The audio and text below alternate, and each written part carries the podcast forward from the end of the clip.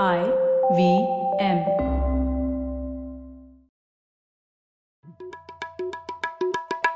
भाई हम हिंदुस्तानियों को बतियाना बड़ा पसंद है। बंगाली में अड्डा उड़िया में खोटी कन्नड़ा में हरटे और हिंदी में पुलियाबाजी। इस कला के लिए हमारी हर भाषा में एक शब्द है। तो प्रणय और मैं तो अक्सर मिलकर पुलियाबाजी करते ही रहते हैं। हमने सोचा कि आपको भी इसमें शामिल कर लिया जाए। तो आइए प्रणय और सौरभ के साथ करते हैं पुलियाबाजी। हेलो सौरभ कैसे हैं आप? Hey Pranay I am fine तुम कैसे हो?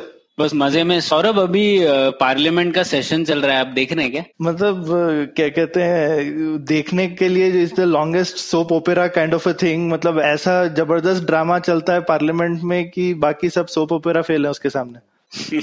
और वैसे मैंने रियलाइज़ किया, सौरभ, पुलियाबाजी में जब हम लोग गवर्नमेंट के बारे में डिस्कस करते हैं तो हम लोगों ने बात कर ली है जुडिशियरी की, हम लोगों ने बात कर ली है एग्जीक्यूटिव पॉलिसी की तो करते ही रहते हैं, पर हम लोगों ने पार्लियामेंट और लेजिस्लेचर जो है उसके बारे में बिल्कुल बात ही नहीं की है तो वो इतना बड़ा, शायद सबसे महत्वपूर्ण हिस्सा है गवर्नमेंट का, जिसके बारे में हम लोगों ने डिस्कस ही नहीं किया। तो आज पुलियाबाजी उस पर की जाए, क्यों अरे, ये तो बहुत ही इम्पोर्टेंट टॉपिक है जिसको कहना चाहिए एक सेंट्रल स्तंभ है हिंदुस्तान का तो ये तो बहुत ही बढ़िया टॉपिक है चालू किया जाए। हाँ और इस विषय पर बात करने के लिए शायद इससे बेहतर हमें कोई और नहीं मिल सकता। हमारे साथ है चक्षु। चक्षु पीआरएस के साथ काम करते हैं जो और पीआरएस एक बहुत ही अनोखी संस्था है जो भारत के लिए बहुत बड़ा बड़ा काम कर रही है लेजिस्लेटिव सपोर्ट देके हमारे सब पार्लियामेंटेरियंस को और अब स्टेट असेंबलीज को भी। तो चक्षु स्वागत है आपका। धन्यवाद सौरभ धन्यवाद मुझे यहाँ पे बात करने के लिए बुलाने के लिए। चक्षु लेकिन इससे पहले हम डिस्कशन पार्लियामेंट पे करें। पीआरएस अपने आप में जैसा कि प्रणय ने बोला बहुत अनोखी संस्था है और हम लोग सब बहुत एडमायरर हैं पीआरएस के। लेकिन हमारे लिसनर्स को पीआरएस के बारे में थोड़ा सा बताओ क्योंकि उसमें भी पार्लियामेंट को जानने का उसकी कहानी में भी पार्लियामेंट को जानने की कहानी है। सौरभ अगर मैं थोड़ा सा पीआरएस के बारे में एक बैकग्राउंड दूँ तो अगर हम बाकी देशों में देखें तो वहाँ पे क्या होता है कि जब किसी भी विषय पर संसद में चर्चा होती है तो वो चर्चा एक ठोस रिसर्च पे, शोध पे एनालिसिस पर बेस्ड होती है।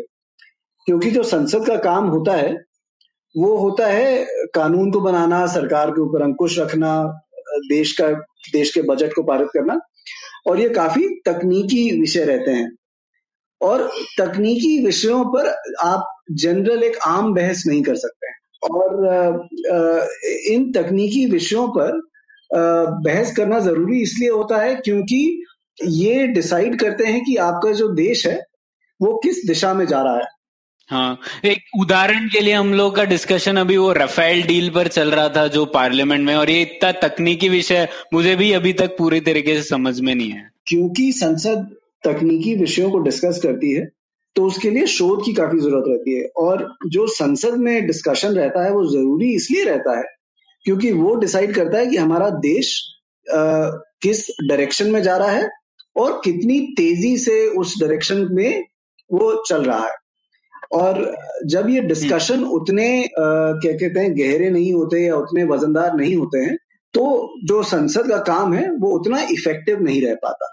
तो बाकी देशों में क्या रहता है कि संसद की मदद करने के लिए रिसर्च के ऊपर एक स्पेशलाइज संस्थान रहता है जो कि संसद सदस्यों को रिसर्च देता है और ये बताता है कि किसी भी विषय पर डेटा क्या है एनालिसिस क्या है अ, कोई टेक्निकल इशू है चाहे एनर्जी के ऊपर चाहे स्ट्रेटेजिक अफेयर्स के ऊपर तो वो जो सारी रिसर्च है वो मेंबर्स ऑफ़ पार्लियामेंट को प्रोवाइड करी जाती है।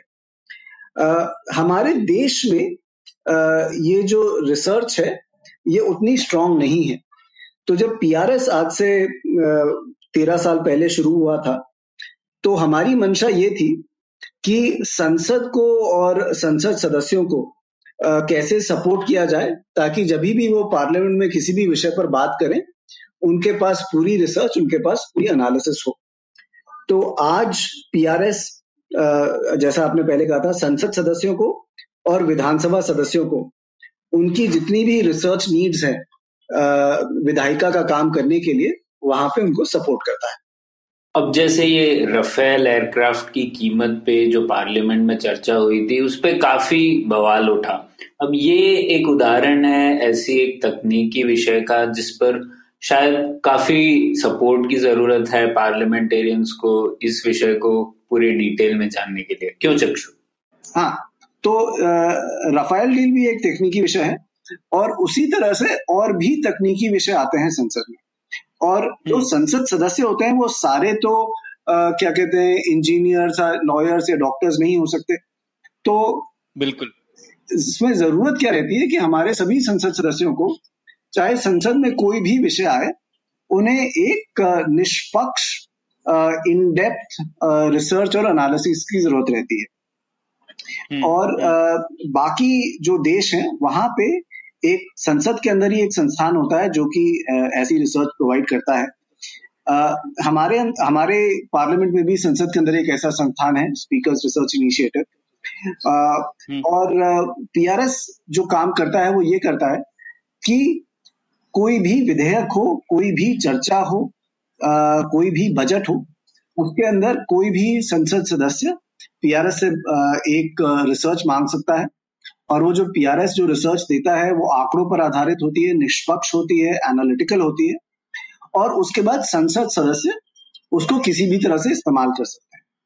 तो इससे होता क्या है जो कि जो संसद में जो डिबेट है उसका स्तर उठ जाता है और जब संसद में डिबेट का स्तर उठता है तो जो कानून बनता है या जो पॉलिसी बनती है या जो डिस्कशन होता है उसका डायरेक्ट आउटकम और इम्पैक्ट हमारे देश की गवर्नेंस पे रहता है।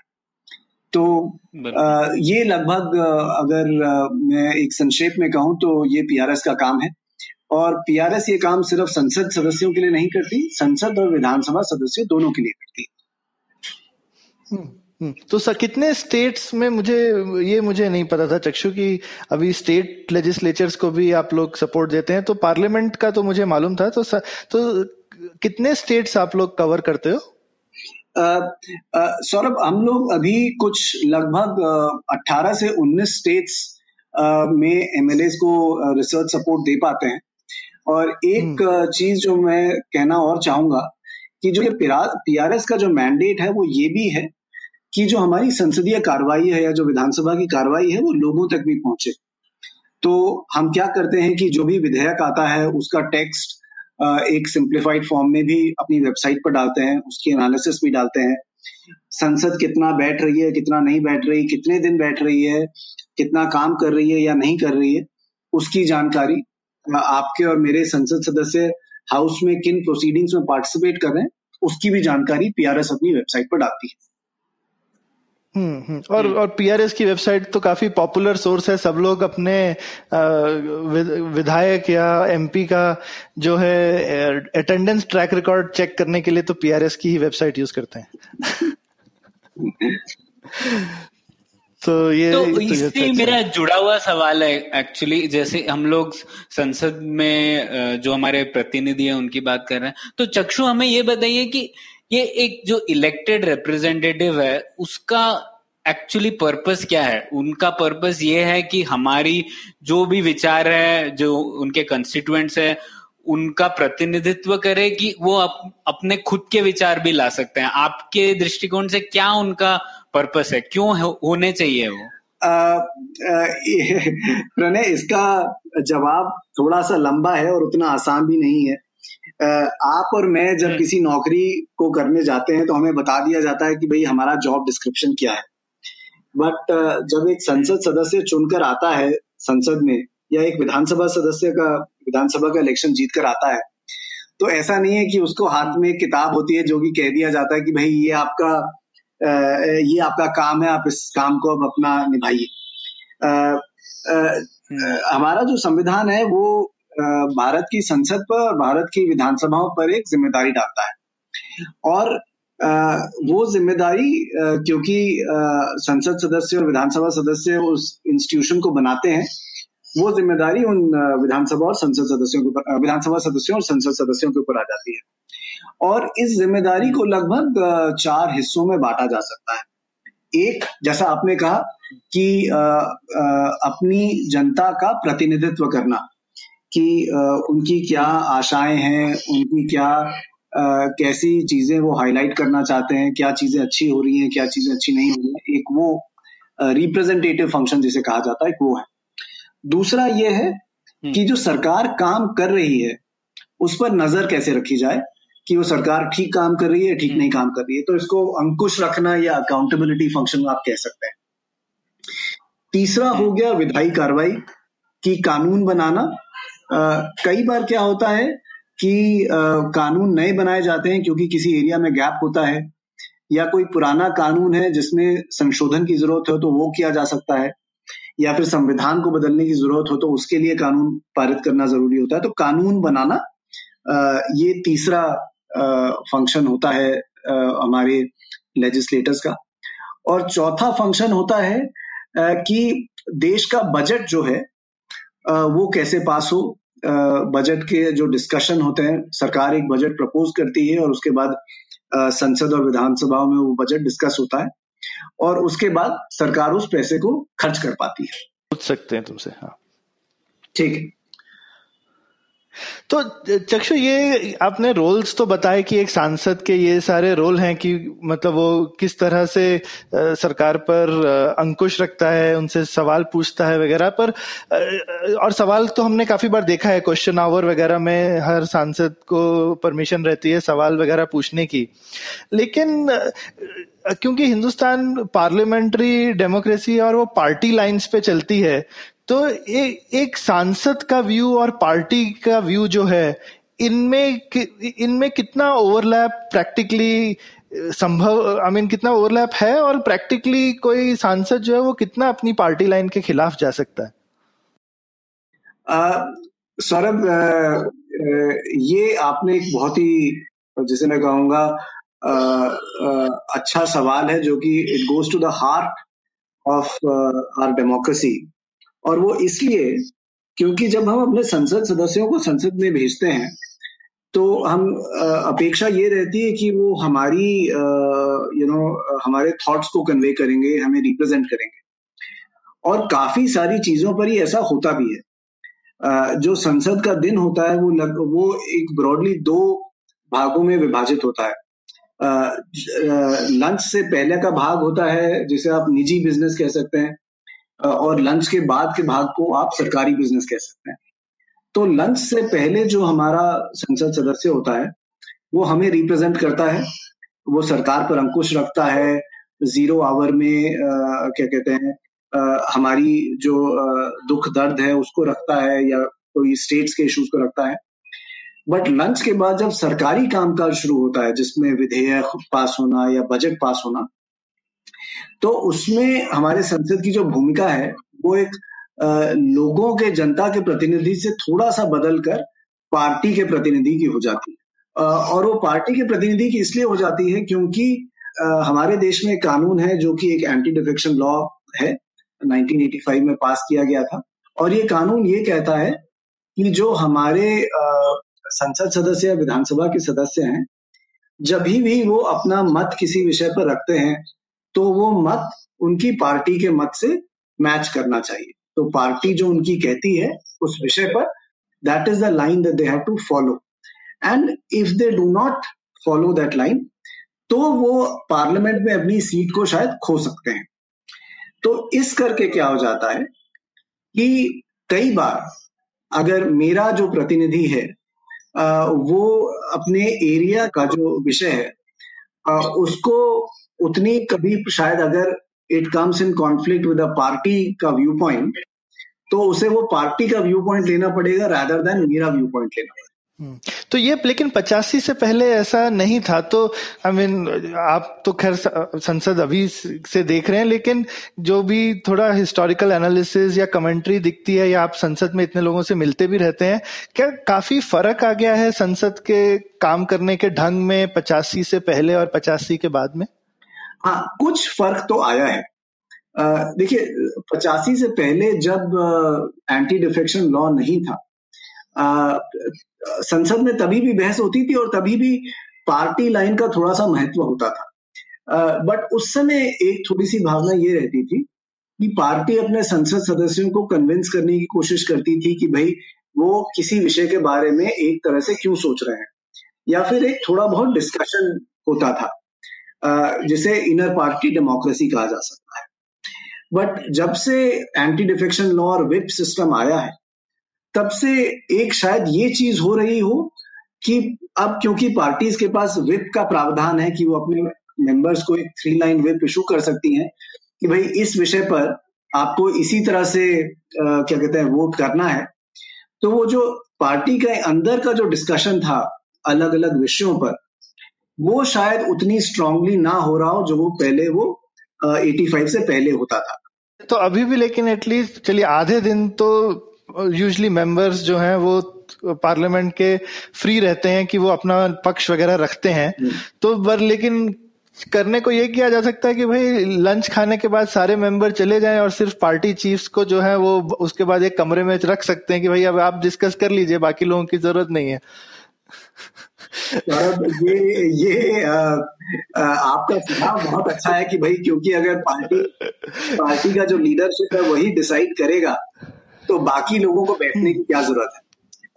बट देखिए जो जो संसद की भावना है जो विधानसभाओं की भावना है वो ये है कि यहाँ पे डेलिब्रेशन होता है। और जब डेलिब्रेशन होता है तो उससे जो निकल कर आता है वो अच्छा ही होता है। ये दिट इज़ रफली the idea behind a deliberative democracy तो अगर हम इसे सिर्फ़ एक नंबर्स के उस पर रिड्यूस uh, uh, कर दें कि भाई जो भी संसद में काम करना है वो सिर्फ़ एक वोटिंग के काम पे होगा कि भाई मेरे इतने वोट थे और आपके इतने वोट थे और जो वो वोट जीता वो बिल पास हो जाएगा वो मेरे ख्याल से ठीक बात नहीं है। तो डिस्कशन और डेलिब्रेशन की तो ज़रूरत है ही। अब उस डिस्कशन और डेलिब्रेशन के बाद वो वोटिंग क्या होती है, वो अलग बात हो सकती है। कई बार मैं, एक बार मैं आप ही लोगों से बात कर रहा था एक दूसरे संदर्भ में, और उसमें मैंने ये भी कहा था कि कई बार क्या होता है कि संसद सदस्य खड़े होते हैं और वो ये कहते हैं कि भाई, वो बिल को सपोर्ट तो कर रहे हैं बट वो अपने भाषण में उसका क्रिटिसिज्म भी करते हैं। तो ये इतना ब्लैक एंड व्हाइट नहीं है कि क्योंकि मैं एक संसद सदस्य एक विधानसभा सदस्य किसी चीज़ को सपोर्ट करता है तो अपने भाषण में उसको क्रिटिसाइज नहीं करता है कई बार क्रिटिसिज्म भी होता है हम्म। बिल्कुल। तो ये आपने अच्छा पॉइंट बताया क्योंकि तो वोट करने के लिए उनके पास आज़ादी नहीं है। अगर विप इशू हुआ है विप नहीं इशू हुआ है तब तो वो हम्म। कर ही सकते हैं ऑब्वियसली पर अगर विप इशू है तो वोट करने की आज़ादी नहीं है लेकिन अपनी राय तो वो रख ही सकते हैं। उसके लिए तो उनको कोई रोक नहीं सकता। बट uh, कई बार विप का खौफ इतना हो जाता है कि अगर विप नहीं भी इशू होती है तो भी लोग थोड़ा सा सेफ़ बात करने की कोशिश करते हैं। पर चक्षु ये विप शब्द से ही घृणा नहीं होती क्योंकि मतलब जिन लोगों को हमने प्रतिनिधि रखा है सरकार पर अंकुश लगाने के लिए, उन्हीं पर पार्टी ने खुद अपना अंकुश लगा दिया है। ऐसे होगा तो वो हमारा रिप्रेजेंटेशन कैसे करेंगे? प्रणय देखिए मेरा पक्ष इस विषय में ये है कि भाई, विप सिस्टम और एंटी डिफेक्शन लॉ बहुत ही कम इस्तेमाल होना चाहिए। इनफैक्ट इस्तेमाल होना ही नहीं चाहिए। बट जब ये कानून बना था तो इस कानून के बनने की मंशा ये थी कि सरकारों को किस तरह से स्टेबल रखा जाए। क्योंकि अगर पार्लियामेंट में एक नो कॉन्फिडेंस मोशन आता है या स्टेट असेंबलीज में नो कॉन्फिडेंस मोशन आता है, और आपके अपने ही सदस्य आपके खिलाफ वोट करते हैं तो आपकी सरकार गिर सकती है। तो इसका जो आने का पर्पस था, वो सरकारों को स्टेबल रखना था। बट वो आयाराम गयाराम वाले दिन थे ना? वो आयाराम गयाराम वाले दिन थे। बट अब ये कानून ऐसा हो गया है कि अपने पर्पस का जो अनइंटेंडेड कॉन्सिक्वेंस है वो भी आने लग गया है। तो अनइंटेंडेड कॉन्सिक्वेंस ये है कि जो डेलिब्रेशन है हाउस के अंदर उसके ऊपर इम्पैक्ट पड़ने लग गया जो कि एक अच्छी बात नहीं कुछ लोगों का ये सुझाव रहा है जैसे हामिद अंसारी जो पुराने आ, हमारे उपराष्ट्रपति थे उनका ये सुझाव था कि भाई ये एंटी डिफेक्शन लॉ को आप सिर्फ़ उसी समय इस्तेमाल करें जबकि सरकार खतरे में हो। ठीक है? और बाकी समय जब विधायी डिस्कशन हो रहा है या कोई और सरकारी डिस्कशन हो रहा है, जिसमें सरकार के गिरने का कोई चांस ना है तो उसमें एंटी डिफेक्शन लॉ को इस्तेमाल ना किया जाए। बिल्कुल यानी बेसिकली कोई नो कॉन्फिडेंस मोशन या जिसको मनी बिल कहते हैं वो आया है तभी आप यूज़ करिए अदरवाइज़ नहीं यूज़ करिए। अदरवाइज़ आप नॉर्मल पार्लियामेंट्री प्रोसेस में लोगों को कन्विंस करने की कोशिश करिए थोड़ा सा उसके ऊपर कंसेंसस बनाइए जो कि एक ज़्यादा अच्छा रहेगा। बट uh, मेरा ये मानना है कि इस कानून के इतने सारे अनइंटेंडेड कॉन्सिक्वेंसेज होते जा रहे हैं। ऐसा नहीं कि इस कानून की वजह से uh, सरकारें नहीं गिरी हैं। हम्म। सरकारें गिरी भी हैं, कानून के होने के बावजूद। तो ऐसा नहीं है कि ये कानून अपना रोल पूरा फुलफिल कर पाया है। तो मैं तो चाहूँगा कि ये कानून एकदम स्ट्राइक डाउन कर दिया जाए और हटा दिया जाए और उसके बाद देखा जाए कि हमारी डेमोक्रेसी पर क्या फ़र्क पड़ता है। अच्छा चक्षु तो ये समझ में आ गया। मेरे पास थोड़ा एक, एकदम बेसिक सा सवाल है। अब जैसे मेरे घर के सामने रोड खराब रहता है और काफ़ी बार हमारे अपार्टमेंट वाले लोग जो है वो बोलते हैं कि हमें एमएलए से बात करनी चाहिए कि हमारा रोड ठीक हो जाए। अब ये क्या ये मान्यता सही है कि, क्योंकि ये काम तो एग्जीक्यूटिव का है और जो एमएलए है वो शायद मिनिस्ट्री में भी नहीं है। हम्म। तो क्या ये एक्सपेक्टेशन सही है या हम लोग कुछ अलग ही सोच रहे हैं? प्रणय हमारा संविधान तीन बड़े इंस्टीट्यूशंस बनाता है। एक है कार्यपालिका, जैसे आप एग्जीक्यूटिव कह रहे थे, एक विधायिका और एक न्यायपालिका। और इन तीनों का जो काम है, वो अलग अलग चीज़ों में डिवाइडेड है। तो विधायिका का काम है, जैसे मैंने कहा, देश को दिशा देना या राज्य को दिशा देना। सरकार क्या काम कर रही है या क्या नहीं काम कर रही है, उसके ऊपर अंकुश रखना। सरकार का काम है कि जो दिशा विधायिका ने दिखाई है, या जो डिसीज़न लिया है, या जो कानून पास किया है, उसको इम्प्लीमेंट करना। और वो कितना अच्छा इम्प्लीमेंट कर रहे हैं या नहीं कर रहे हैं, उसको देखना फिर विधायिका का काम होता है। और न्यायपालिका का काम है कि जब जो चीज़ें इम्प्लीमेंट हो रही हैं, भाई अगर उसमें कोई मतभेद हो रहा है तो उसको एडजुडिकेट करना, या लोगों के बीच में, आपस में डिस्प्यूट है तो उसको एडजुडिकेट करना। अब हो क्या गया है कि जो एग्जीक्यूटिव का काम था which is on the ground work बिजली नहीं आ रही है, सड़क टूटी हुई है कूड़ा नहीं उठ रहा है। आ, ये सब एग्जीक्यूटिव के काम है ठीक है? और ये काम अब हम लोग उम्मीद ये रखते हैं कि हमारा एमएलए हमारा एमपी इन सब कामों को करवाएगा। और ये एक बिल्कुल गलत बात है क्योंकि ना एमपी के पास ये पावर है ना एमएलए के पास ये पावर है कि वो आपका कोई काम करवा सके। तो अगर आपकी सड़क खराब है तो आपका म्यूनिसिपल कॉरपोरेशन या आपका पब्लिक वर्क्स डिपार्टमेंट उसको देखता है। अगर आपका पानी नहीं आ रहा है तो जो आपका वाटर वर्क्स डिपार्टमेंट है, वो देखता है संसद सदस्य का काम है या फिर एमएलए का काम ये है कि जब विधानसभा में मिनिस्टर आए तो वो उनसे ये पूछे कि भाई, सड़कें शहर में कितनी अच्छी हैं या कितनी खराब हैं, या पानी कितने समय आता है या कितने समय नहीं आता है? उनका काम ये नहीं है कि सीधे एक एग्जीक्यूटिव इंजीनियर को फ़ोन कर दिया और कहा कि भाई, पानी भेजिए या सड़क ठीक करवाइए। तो हमारी अपेक्षा ऐसे क्यों है? और क्या दूसरे देशों में ऐसा नहीं होता?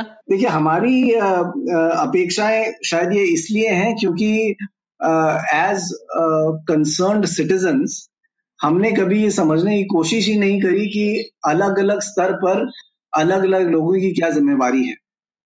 ठीक है?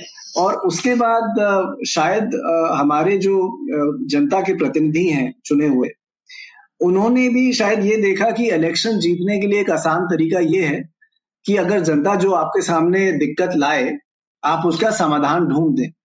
ठीक है? और जनता के प्रतिनिधि तो जनता के बीच में ही रहते हैं। आपके पास एमएलए और एमपी का एक्सेस जब संसद नहीं चल रही होती तो हमेशा रहता है। तो आपने मैं जब मैं आप कहता हूँ तो हम सबने क्या किया है हमने अपने विधानसभा और संसद सदस्यों को एक कस्टमर सर्विस एजेंट बना दिया कि हमारे पास कोई भी दिक्कत आई हम उनके पास चले जाते हैं।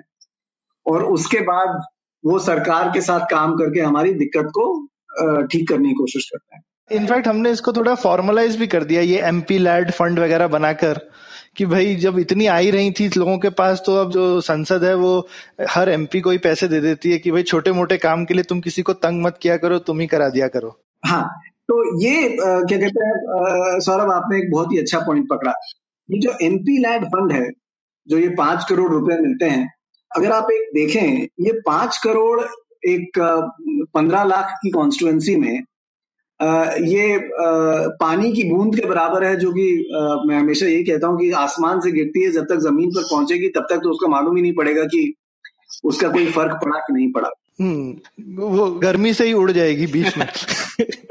बट क्योंकि अब हमने वो पाँच करोड़ रुपए अपने संसद सदस्यों को दिए हैं तो जो जनता का ध्यान है वो उस पाँच करोड़ रुपए की तरफ़ ज़्यादा जाता है।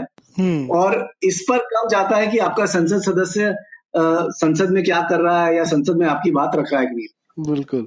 तो चक्षु मेरा पहला सवाल कि दूसरे देशों में ऐसा नहीं होता क्या जो सिमिलर हैं पार्लियामेंट्री डेमोक्रेसीज प्रणय बाकी जो देश हैं अगर मैं यूके कनाडा ऑस्ट्रेलिया यूएस अगर उनका उदाहरण लू तो वहाँ पे दो चीज़ें हो जाती है। एक वहाँ पर अवेयरनेस इस बात की थोड़ी सी ज़्यादा है कि आपका म्यूनिसिपल काम या आपका क्षेत्र का काम कौन करता है। हाँ, हाँ. ठीक है? और क्योंकि वो सिविक्स की जो अवेयरनेस है वो ज़्यादा है तो लोग अपने क्या कहते हैं इलेक्टेड रिप्रेजेंटेटिव्स के पास ये जो छोटे काम है वो लेके उतना नहीं जाते हैं और वहाँ पर ये भी देखा गया है हम्म। कि जो संसद सदस्य हैं जब वो इलेक्शन जीतते हैं तो वो इन मुद्दों पर नहीं जीतते हैं कि मैंने आपका ये काम करवा दिया वो बड़े मुद्दों पर जीतते हैं कि अलग अलग डेवलपमेंट इश्यूज़ पर उनकी क्या सोच है या उनका क्या स्टैंड वो उस पर लेने वाले हैं हमारे यहाँ पे ये अभी ऐसा नहीं हो पा रहा है हम्म। क्योंकि वहाँ पे बेसिकली वो लोग अलग अलग राय भी तो रख सकते हैं ना। यहाँ पे इन वे पार्टी की राय होती है और जैसा कि आपने अच्छा एनालॉजी दिया जो रिप्रेजेंटेटिव है वो एक तरह से आपका पावर ब्रोकर या कस्टमर सर्विस एजेंट है, क्योंकि बिना पावर के पास हुए कुछ काम नहीं होता। हिंदुस्तान में तो लोगों को लगता है जो सबसे पास एक मेरे पास पावरफुल आदमी है, वो है एमएलए या एमपी तो वो मेरा काम कराए फिर भी, क्योंकि बिना, अगर तो ये, प्रणय, मुझे लगता है कुछ कुछ ये कमी इसलिए भी है क्योंकि हमारा एग्जीक्यूटिव वीक है। तो अगर आपकी क्षमता कम है लोगों के बेसिक काम करने की जैसे अगर हम सड़कें सारी ठीक से नहीं बना सकते हम्म। तो थोड़ी ही सड़कें बनेंगी फिर थोड़ी सड़कें किसकी बनेंगी? उसकी जिसकी पहचान होगी और पहुँच होगी। तो सब लोग फिर लगे रहते हैं कि जब ये थोड़ी ही जब ये फीलिंग आ जाती है स्केयरसिटी की तो सब लोग लगे होते हैं कि मैं अपनी पहुँच बना लूँ और वो जो थोड़ी सी सड़कें बनेंगी उसमें मेरी सड़क बन जाए। तो हम एग्ज़ाम्पल ले रहे हैं डेवलप्ड कंट्रीज़ की जहाँ पर कैपेसिटी ज़्यादा है और ये स्केयरसिटी की फीलिंग कम है। और एक जैसे इंजीनियरिंग में कहते हैं ना शॉर्टेस्ट पाथ टू ग्राउंड सब लोग ढूंढ रहे हैं। और एमएलए जो है, वो भी मिल जाता है लोगों को एमएलए एमपी की। इसके पास पावर है, मैं इससे ही पूछ लेता हूँ अपना काम करवाने के लिए। और आपने जो shortest path to the ground कहा, वो ये भी है कि अगर अगर आप अपने आसपास लोगों से पूछें कि आपकी म्यूनिसिपैलिटी में आपका म्यूनिसिपल मेंबर कौन है तो लोग शायद आपको वो नहीं बता पाएँगे। वो आपको एमपी एमएलए का नाम फिर भी बता देंगे क्योंकि उनसे आप काम करवाते रहते हैं। बट आपका पंचायत का मेंबर या आपका म्यूनिसिपल मेंबर उसकी जानकारी लोगों को कम ही होगी। ठीक है तो ये तो बात हो गई इलेक्टेड रिप्रेजेंटेटिव की। चक्षु, अभी हम लोग आपने बताया था कि कैसे एक दिन सेशन पार्लियामेंट्री सेशन का दो हिस्सों में विभाजित होता है। तो थोड़ा और बता सकते हैं कि एक दिन कैसा लगता है पार्लियामेंट में? क्योंकि अक्सर हम लोग तो सिर्फ़ ज़ीरो आर या क्वेश्चन आर ही देखते हैं, पर उसके अलावा क्या होता है? हमने कमिटीज के नाम भी सुने हैं। थोड़ा उस पर बताएँगे तो अच्छा लगेगा।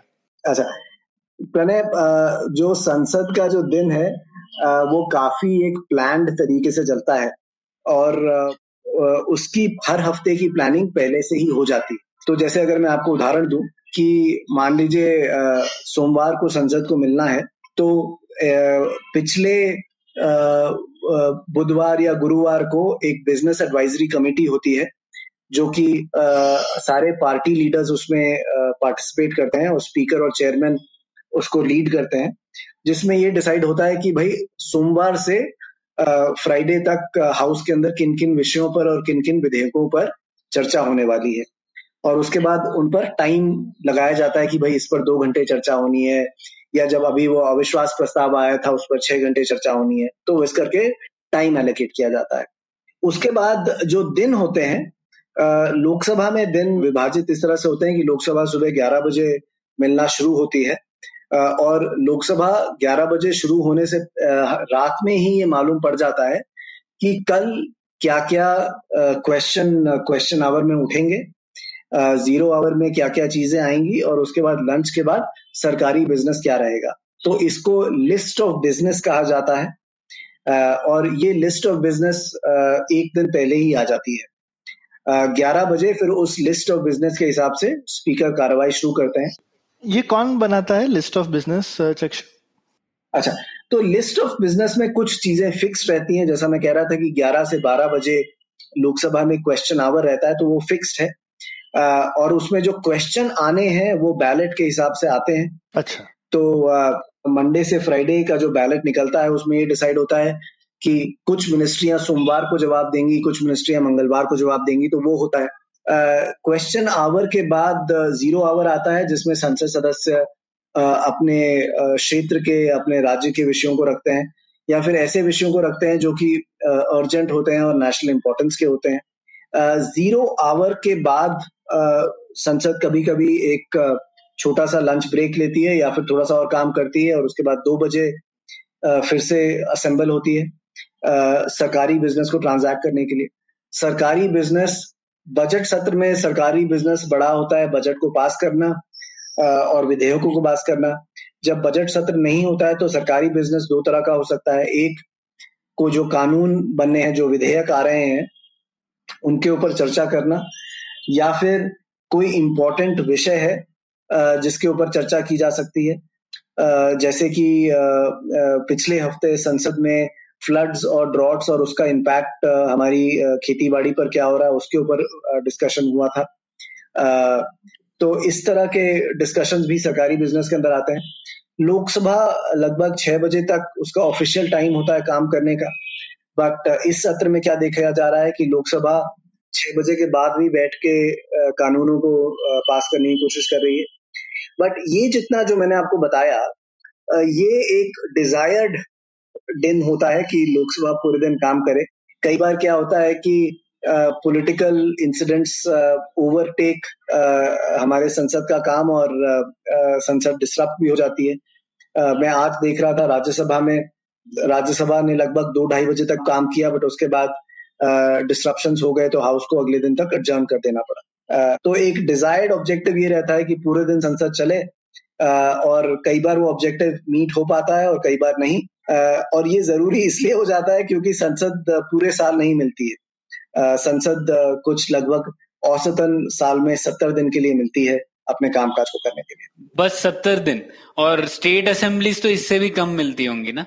हाँ स्टेट असेंबलीज का औसतन पैंतीस से चालीस दिन के बीच में रहता है। तो 35 दिन तीन सौ पैंसठ में से मतलब 10 परसेंट ऑफ़ द ईयर ये ये क्या सफिशिएंट है सारे मुद्दों को डिस्कस करने के लिए और काम करने के लिए मतलब इसमें बजट वगैरह जैसे इंपॉर्टेंट चीज़ें भी हैं, जो कि काफ़ी सारा समय ले जाती होंगी। तो फिर बचा क्या टाइम नहीं, सौरभ मुझे नहीं लगता कि अगर जो हमारे स्टेट की जो विधानसभाएँ हैं, अगर वो पैंतीस या चालीस दिन के लिए मिलती हैं तो ये सफिशिएंट टाइम है। और इसके दो कारण ये हैं। एक, अगर हम अपनी स्टेट की विधानसभाओं का बिज़नेस देखें तो उसमें कई बार देखने को ये मिलता है कि जो बिल है वो उसी दिन, जिस दिन इंट्रोड्यूस होते हैं, उसी दिन पास भी कर दिए जाते हैं। तो उसकी स्क्रूटनी बहुत कम हो पाती है। तो ये एक अच्छा ट्रेंड नहीं है किसी भी डेमोक्रेसी के लिए कि जो कानून बन रहा है, उसके ऊपर डिस्कशन या चर्चा कम हो, या ज़्यादा ज़्यादा उस पर डेलिबरेट ना किया जाए। तो संसद, अगर मैं आपको कुछ बाहर के देशों का आंकड़ा दूँ तो जो ब्रिटेन में जो पार्लियामेंट है, वो कुछ 150 दिन बैठती है औसतन एक साल के लिए। यूएस में जो संसद है वो कुछ 130 से 140 दिन के लिए बैठती है। तो जो हमारी संसद है और हमारी जो राज्य की विधानसभाएँ हैं, उस औसतन में वो काफ़ी कम बैठ रही हैं। और काफ़ी सारी कमेटियों ने रिकमेंडेशन भी दी है कि भाई संसद को लगभग 120 दिन तो बैठना ही चाहिए और जो बड़ी विधानसभाएँ हैं उनको 70 से 90 दिन के बीच में बैठना चाहिए। हम्म। और मेरे ख्याल से मुझे लग रहा है जैसे कहीं कहीं पे यहाँ पे भी वो एंटी डिफेक्शन लॉ आ जाता है या बेसिकली लोगों को लगता है अगर हमारे पास नंबर नहीं है तो डिस्कशन का फ़ायदा क्या है? अगर पार्टी की मेजोरिटी है ही रूलिंग पार्टी की तो वो बिल डालेगी और बिल पास भी कर देगी। हम कुछ कर तो सकते नहीं तो क्यों मुँह खोलें? इससे मैं थोड़ा सा सहमत नहीं हूँ। इसका मुख्य कारण ये है कि जो संसद को कन्वीन करने की पावर है, वो हमारा संविधान सरकार को देता है। तो ये एक थोड़ा सा डाइकोटमस सिचुएशन है कि संसद सरकार पर अंकुश रखती है बट संसद और विधानसभाओं को बुलाने की जो रिस्पॉन्सिबिलिटी या जो पावर है, वो सरकार के पास है। तो अगर सरकार चाहे तो वो कम दिनों के लिए भी संसद को बुला सकती है, विधानसभाओं को बुला सकती है। तो कुछ कुछ राज्यों में ये देखा गया है कि जो उनकी विधानसभाएँ हैं, वो तीन सेशन के लिए नहीं मिलती हैं, सिर्फ़ दो सेशन के लिए मिलती हैं। तो एक ये भी एक थोड़ा सा हमारा सिस्टम है, जो कि थोड़ा सा अलग है। बाकी देशों में क्या होता है कि संसद का जो कैलेंडर है, वो जनवरी में ही फिक्स हो जाता है और संसद पूरे साल के लिए मिलती है। हमारे यहाँ पे उल्टा है, हमारे यहाँ पे संसद कुछ समय के लिए मिलती है और बाकी समय के लिए वेकेशन पर होती है। और हर एक पार्लियामेंट्री मेंबर एक कमेटी का हिस्सा होता है क्या? और वो अगर होता है तो वो कमेटी कब मिलती है? आपने बताया पूरे दिन का लेखा जोखा लेकिन उसमें कमिटीज का डिस्कशन कब होता है? जो संसदीय कमेटी है, उन्हें मिनी पार्लियामेंट कहा जाता है। और ये एक काफ़ी अहम भूमिका निभाती है हमारी डेमोक्रेसी में। और वो इसलिए कि क्योंकि संसद के पास समय कम होता है तो वो जो डिटेल्ड और टेक्निकल डिस्कशन है, वो हाउस के अंदर नहीं हो पाता, वो फिर इन कमिटियों के अंदर होता है। तो इवन दो संसद सत्तर दिन के लिए मिलती है, जो ये कमिटियाँ हैं, ये साल भर मिलती रहती हैं अलग अलग विषयों पर। और इन कमेटियों की खास बात ये रहती है कि इनके अंदर जो डिस्कशन होता है, वो पॉलिटिकल लाइंस पर नहीं होता। वो डिस्कशन हमेशा टेक्निकल लाइंस पर होता है, क्योंकि यहाँ पर जो हमारा एंटी डिफेक्शन लॉ है, वो प्ले नहीं होता। और इस वजह से जो डिस्कशन है, वो नुआंस्ड भी होता है टेक्निकल भी होता है, और the MPs are not trying to play to a gallery तो डिस्कशन भी अच्छा होता है। क्योंकि लाइव इनका टेलीकास्ट भी नहीं है स्टैंडिंग कमिटीज का हाँ तो लाइव टेलीकास्ट नहीं है बट उससे भी ज़्यादा एक उसमें अच्छी बात ये रहती है हो सकता है लाइव टेलीकास्ट कुछ पोर्शन का हो सके बट अच्छी बात ये रहती है जो डिस्कशन है उसमें किसी के नाम को एट्रीब्यूट नहीं किया जाता है कि भाई इस संसद सदस्य ने ये कहा hmm. तो जो उनकी जब रिपोर्ट आती है वो सिर्फ़ ये कहती है कि भाई जब संसद सदस्य डिस्कस कर रहे थे तो संसद सदस्य ने एक संसद ने ये कहा दूसरे संसद सदस्य ने ये कहा। तो that adds the discussion format बाद में कोई किसी का पार्टी चीफ भी किसी को नहीं बोल सकता ये तुमने क्यों बोल दिया रिकॉर्ड में चला गया टाइप से? तो ये भी एक अच्छी चीज़ है। हम्म हम्म। तो ये बेसिकली तो ये पार्लियामेंट्री जो स्टैंडिंग कमेटी है ये जितना मुझे समझ में आता है ये कॉन्स्टिट्यूशन का तो हिस्सा नहीं है। तो ये एक वर्किंग स्टाइल हमने ओवर टाइम खुद ही इवॉल्व कर लिया कि ये ठीक तरीका है काम करने का और ये कब से हुआ? ये शुरू से ही ऐसे है या बाद में हुआ? आ, इसका प्रोग्रेशन धीरे धीरे शुरू हुआ।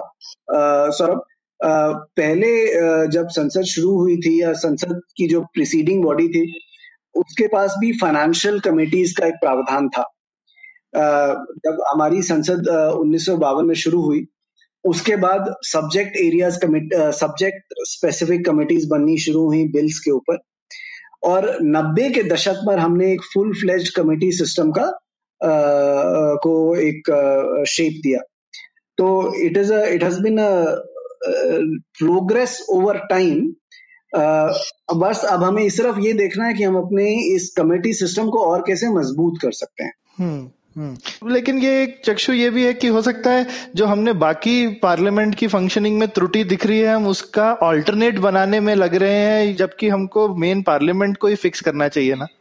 ये दोनों चीज़ें हैं। एक, जो ये, जो हमारी संसद है, उसको एक सपोर्टिंग रोल प्ले करने के लिए कुछ इंस्टीट्यूशंस की ज़रूरत है और जो कि ये जो कमिटीज हैं, वो हैं।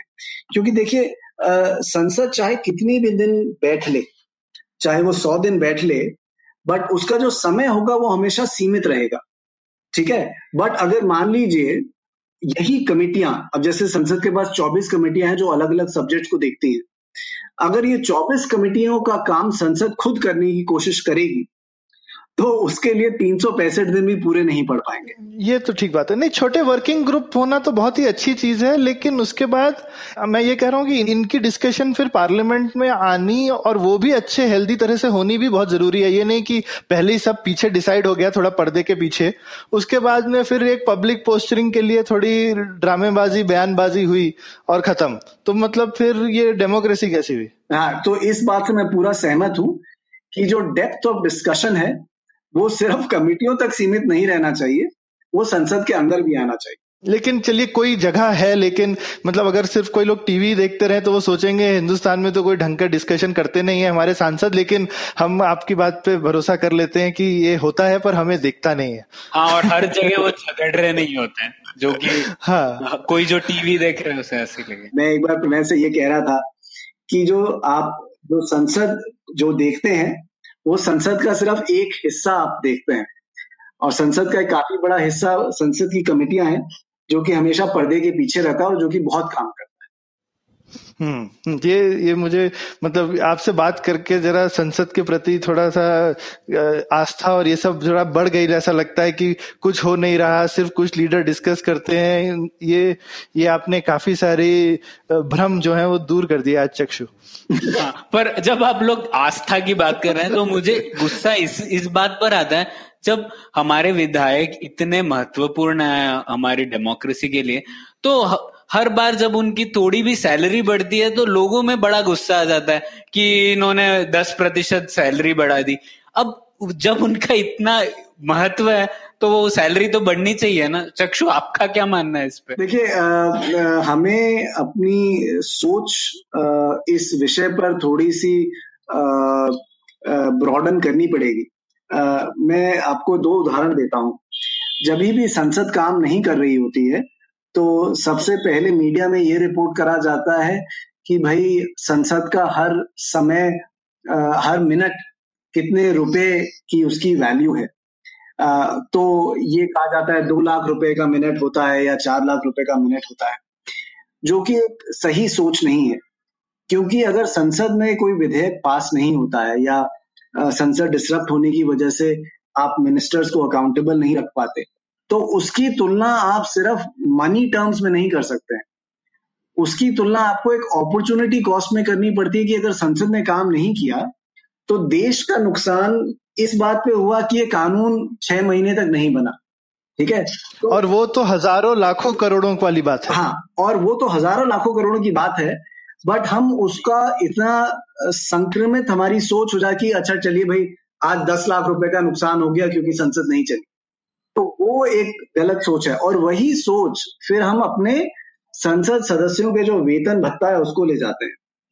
अब, अगर आप चाहते हैं कि आपका अगर मैं वही एक प्राइवेट कंपनी से अगर इसका इक्वेट करूँ कि अगर आप चाहते हैं कि आपका जो प्राइवेट कंपनी का सीईओ है, वो अच्छा काम करे तो आप चाहेंगे कि भाई उसको आप जितना सपोर्ट दे सके, चाहे वो वेतन भत्ते का सपोर्ट हो, चाहे वो एक अच्छे रिसर्च टीम का सपोर्ट हो तो वो आपको देना पड़ेगा। अगर आप वो नहीं दे पाएँगे तो उससे, उसके काम पर प्रभाव पड़ेगा और उसका प्रभाव फिर देश पर पड़ेगा।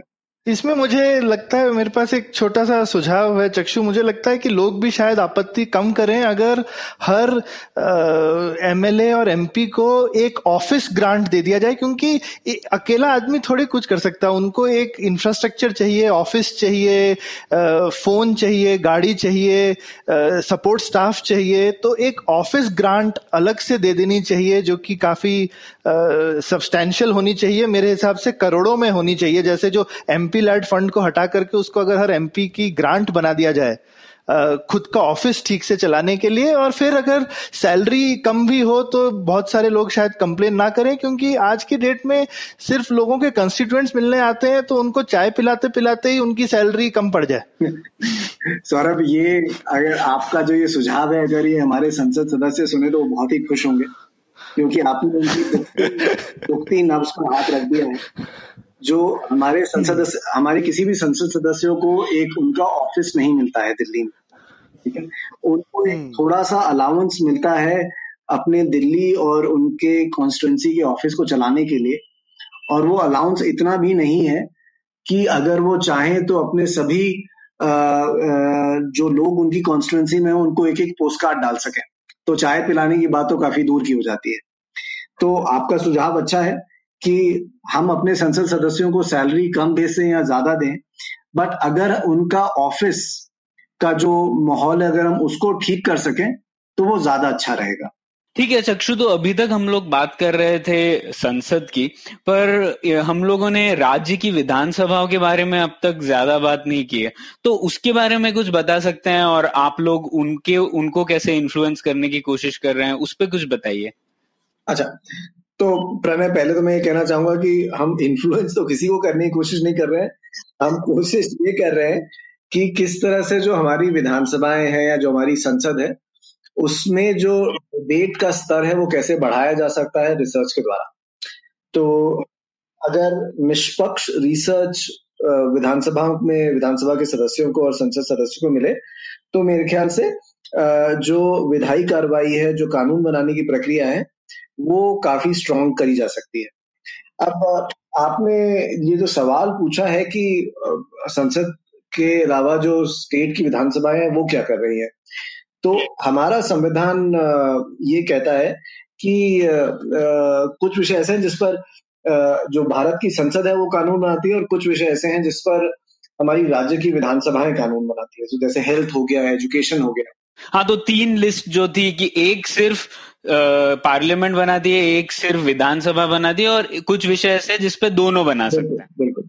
तो जो हमारी राज्य की विधानसभाएँ हैं वो कंकरेंट सब्जेक्ट्स जो कि जिसपे यूनियन और स्टेट दोनों लॉज बना सकते हैं और स्टेट सब्जेक्ट्स जिसपे सिर्फ़ स्टेट लॉ बनाता है आ, उसके ऊपर वो लोग कानून बनाते हैं। हम्म। और बाकी चीज़ें कॉमन रहती हैं स्टेट का बजट पारित करना आ, क्या कहते हैं स्टेट के लोगों का रिप्रेजेंटेशन करना और स्टेट गवर्नमेंट की फंक्शनिंग को अकाउंटेबल रखना।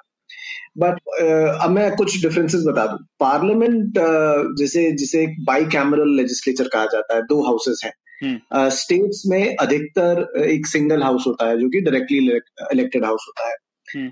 और ये जो डायरेक्टली इलेक्टेड हाउस जैसे हम विधानसभा कहते हैं वो उतने दिन नहीं मिलता जितने दिन मिलना चाहिए जैसे अगर मैं आपको उदाहरण दूँ तो औसतन भारत की जो विधानसभाएँ हैं कुछ पैंतीस से चालीस दिन मिलेंगी अगर सारी विधानसभाओं का एक एवरेज लिया जाए।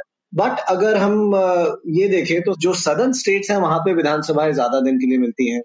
अच्छा। जो नॉर्दर्न स्टेट्स हैं वहाँ पे विधानसभाएँ कुछ कम दिनों के लिए मिलती हैं।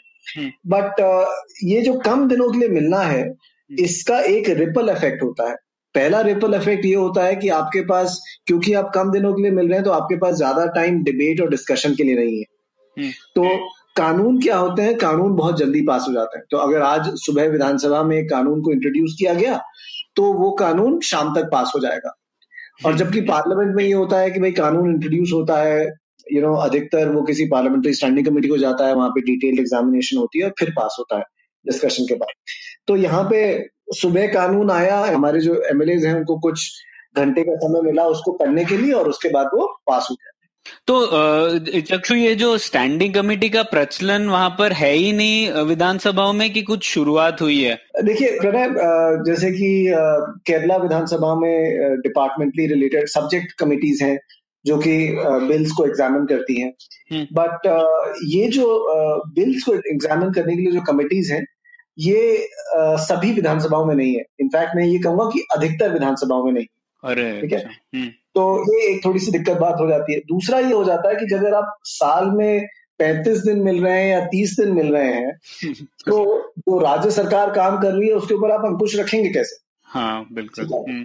और ये और महत्वपूर्ण इसलिए है क्योंकि मैं थोड़ा पब्लिक फाइनेंसेस देख रहा था और साठ प्रतिशत एक्सपेंडिचर जो है जो सब सरकारें के लेवल मिला के जो एक्सपेंडिचर है उसका साठ प्रतिशत हमारे स्टेट गवर्नमेंट्स के थ्रू जाता है। क्योंकि ज़्यादातर जैसे आपने बोला हेल्थ एजुकेशन प्राइमरी इसकी ज़िम्मेदारी तो स्टेट गवर्नमेंट की है। तो अधिकतर पैसा उस रूट से जा रहा है, पर उसके लिए आपने जैसे बोला कंट्रोल ही नहीं है या बहुत वीक कंट्रोल है उसके ऊपर। बिल्कुल। तो लोगों मतलब अलग अलग कमेटियों ने सुझाव दिए हैं कि भाई जो हमारी राज्य की विधानसभाएँ हैं, उनको एटलीस्ट साठ से सौ दिन के बीच में मिलना चाहिए। बट अभी तक वो हो नहीं पा रहा है। तो जितना ध्यान हम पार्लियामेंट पर देते हैं और भारत की संसद पर देते हैं, मेरे ख्याल से उससे कहीं ज़्यादा ध्यान हमें राज्य की विधानसभाओं पर भी देना चाहिए, क्योंकि वहाँ पर जो हो रहा है, वो भी उसका जो इम्पैक्ट है, वो हमारे ऊपर रोज होता है। मेरे ख्याल से इसके बारे में हम सभी को सोचने की ज़रूरत है कि how can we engage with these hmm. तो इसी से जुड़ा हुआ सवाल है चक्षु की। हम क्या कर सकते हैं या फिर जो लिसनर्स है इस पॉडकास्ट के, वो क्या कर सकते हैं जिससे कि एक हमारी संसद का फंक्शनिंग बेटर हो और दूसरा हमारी जो राज्य की विधानसभा है, वो भी ज़्यादा बेटर हो कुछ आइडियाज़ हैं आपके पास जो हमारे लिसनर्स भी फॉलो कर सके हाँ तो प्रणय, मुझे क्या लगता है कि जब हमें सिविक्स पढ़ाई जाती है स्कूल में तो। हमें जो सिविक्स पढ़ाई जाती है वो काफ़ी रूडिमेंट्री या सिंपल तरीके की होती है। हमें बता दिया जाता है लोकसभा के इतने सदस्य हैं राज्यसभा के इतने सदस्य हैं दो नॉमिनेटेड मेंबर हैं एंग्लो इंडियन कम्युनिटी के। और हमें ये भी बताया जाता है प्रेसिडेंट रबर स्टैंप है। बट एज सिटीजन हमें ये थोड़ा सा जानना ज़रूरी है कि हमारे संसद सदस्यों का क्या रोल है हमारी पार्लियामेंट का क्या रोल है हमारी विधानसभाओं का क्या रोल है। और major part of that role is कानून बनाना ठीक है? और ये कानून जो हमारी हर एस्पेक्ट है हमारी लाइफ का उसको ये प्रभावित करते हैं तो पहली चीज़ तो हमें ये करनी है कि हमें ये समझना है कि ये इंस्टीट्यूशंस कर क्या रहे हैं और उसके बाद जब हम ये समझ लें कि इंस्टीट्यूशंस कर क्या रहे हैं तो फिर हमें एंगेज करना चाहिए तो जैसे कि मान लीजिए मेरा इंटरेस्ट हम्म। एक किसी विषय पर हो सकता है कि भाई पॉडकास्ट किस तरह से देश में अच्छे किए जा सकते हैं या ब्रॉडकास्ट के लिए कोई एक सेंट्रल रिपोजिटरी बनाई जा सकती है क्या तो अगर मेरा इस विषय मेरा इंटरेस्ट इस विषय में है तो अगर पार्लियामेंट में ऐसा कोई इशू उठे तो मेरे को उस इशू के साथ एंगेज करना चाहिए मेरे को उसके बारे में पढ़ना चाहिए मेरे को अपने सजेशंस हम्म। संसदीय कमेटियों को भेजने चाहिए मेरे को अपने लोकल एमपी को यू नो पिटिशन करना चाहिए कि भाई इस विषय को उठाएँ या इस विषय को ऊपर डिस्कस करें पर ये सब आसान है क्या चक्षु? मतलब आज की स्थिति में क्या इसके लिए एक ईमेल एड्रेस है जो लोग भेज सकते हैं कि उसके लिए भी लेटर लिखने पड़ेंगे? नहीं नहीं आजकल यू नो ये चीज़ें काफ़ी सी आसान हो गई हैं। संसद अपना जब पार्लियामेंट्री स्टैंडिंग कमेटीज किसी विषय को एग्जामिन करती हैं तो वो अपना पूरा ईमेल एड्रेस डालती हैं, जहाँ पे कि आप ईमेल से अपने सुझाव भेज सकते हैं। संसद सदस्यों के ईमेल एड्रेस और टेलीफोन नंबर्स पब्लिक डोमेन में रहते हैं। उनके ऑफ़िस का एड्रेस पब्लिक डोमेन में रहता है। बट हमें थोड़ा सा ये करना है कि हमें अपना थोड़ा सा समय निकाल के इन इश्यूज़ के साथ एंगेज करना चाहिए। अगर इस पॉडकास्ट के लिसनर्स किसी एरिया में एक्सपर्टीज हैं उनकी तो उन्हें ये देखना चाहिए कि उस विषय के ऊपर संसद में क्या चर्चाएँ हो रही हैं। अगर वो चाहें तो पीआरएस की वेबसाइट पे आके देख सकते हैं कि भाई पार्लियामेंट में किन चीज़ों पर चर्चा हुई या कौन से बिल पेंडिंग है और कौन से बिल पास हो रहे हैं। बट एंगेजमेंट करना ज़रूरी है। ये आप सिर्फ़ उसके बारे में पढ़ के नहीं छोड़ सकते। आपको पढ़ना है और उसके बाद उस पर एक्शन ये लेना है कि आपके अगर उसमें सुझाव हैं, या आपको लगता है कि किसी चीज़ को स्ट्रेंथन किया जा सकता है, या किसी चीज़ को अच्छा किया जा सकता है और, या कोई ऐसा प्रावधान है जिसे डिलीट कर देना चाहिए। तो उसके बारे में उन्हें अपने जो पॉलिटिकल पार्टी के रिप्रेजेंटेटिव्स हैं, उनके साथ एंगेज करना चाहिए।